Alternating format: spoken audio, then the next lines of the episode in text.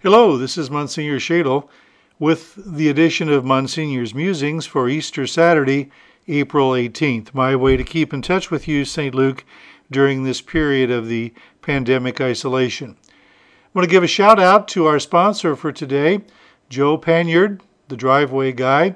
He's a specialist in asphalt repair and seal coating.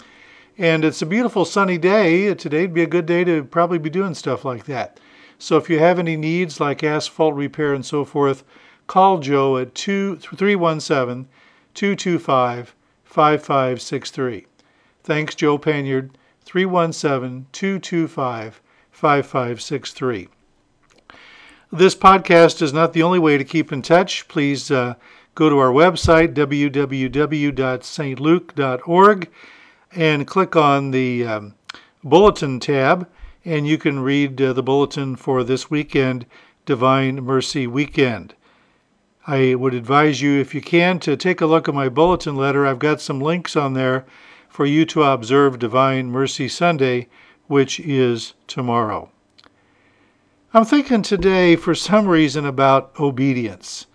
Obedience. Um, you know, I, I, read you some uh, jokes from birthday cards that the school children had sent me in my birthday back in March. And several of them said, and I was very gratified, Thank you for choosing St. Luke. Thank you for coming to St. Luke. Earlier this week, I got a, test, a, a text from a parishioner. She must have been bored because she simply asked me, Why did you choose to come to St. Luke? Well, the bottom line to all this, I did not choose St. Luke.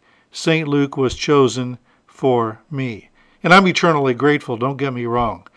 But when I was ordained a deacon 39 years ago, I made a promise of obedience to the Archbishop and his successors, and every assignment that I've been given has been at the discretion of our Archbishop. I've never asked for an assignment, and I've been eternally grateful for each one of the assignments that I have received, especially St. Luke.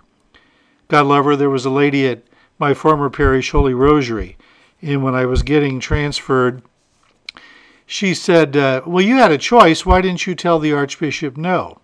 Well, I told the Archbishop yes years ago, and I'm not going to change that response.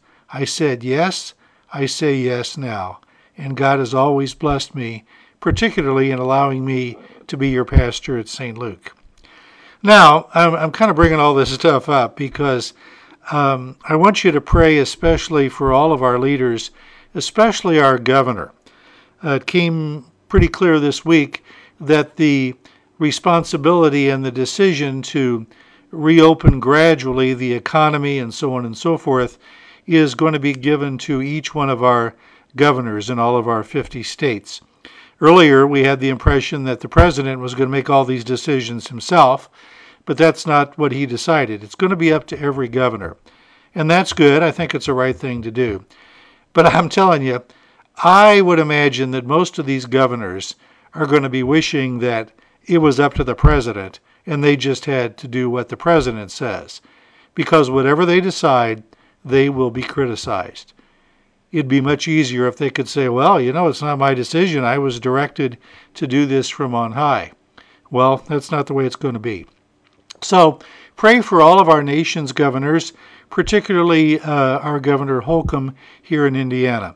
My impression personally is that he's doing a great job. I think he's made some very good decisions, and he's he's really attempted to keep us informed and in touch.